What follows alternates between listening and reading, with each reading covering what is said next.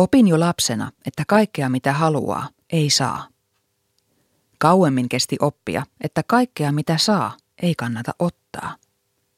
Rehellisesti sanottuna en osaa sitä kunnolla vieläkään. Joskus halu saada jotain ja myös pitää saamastaan kiinni on niin kova, ettei tajua hintaa, jonka siitä joutuu maksamaan. Kalliiksi on tullut, ainakin tähän asti. On helppoa hylätä sellainen, joka tuottaa pelkästään vahinkoa. Mutta hyvästelepä jotain, joka antaa myös suurta euforiaa, se kysyy luonnetta. Mitä vetovoimaisempi asia, sitä vaikeampi siitä on kieltäytyä. On vaikeaa mitata tai analysoida sitä, milloin kannattaa jatkaa ja milloin päästää irti. Valintatilanteet voivat tuntua mahdottomilta, jos kyse on tunneasioista. Itse yritän laittaa asioita oikeisiin mittasuhteisiin miettimällä, miten tärkeitä tunteita itsellä on pelissä. Pari esimerkkiä. Nikotiiniriippuvainen haluaa tupakoida. Addiktion säännöllinen tyydyttäminen tuo suurta nautintoa, ja tapa on jo osa omaa persoonaa ja arkipäivän rutiineja.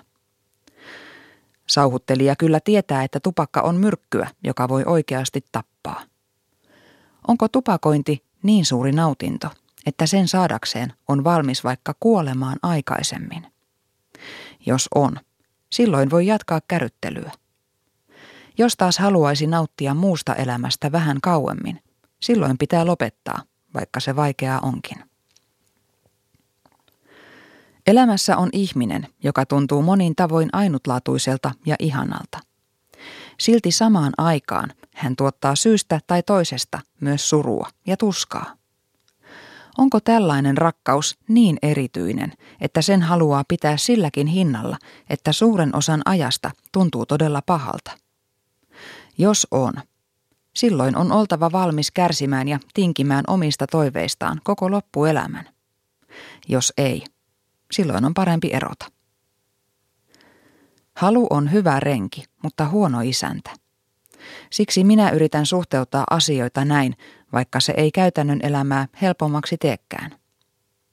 Olen sietänyt ikäviä juttuja, koska jokin asia on tuntunut niin tärkeältä, että on suostunut myös kärsimään. Toisaalta olen luopunut isoista asioista, mutta vain siksi, että niihin liittyvä tuska on ollut paljon hyviä puolia suurempi.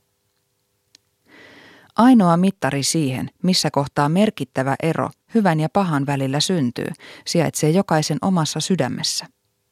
Vain ihminen itse tietää, milloin raja ylittyy. Ja sitä rajaakin joutuu joskus hakemaan monta kertaa.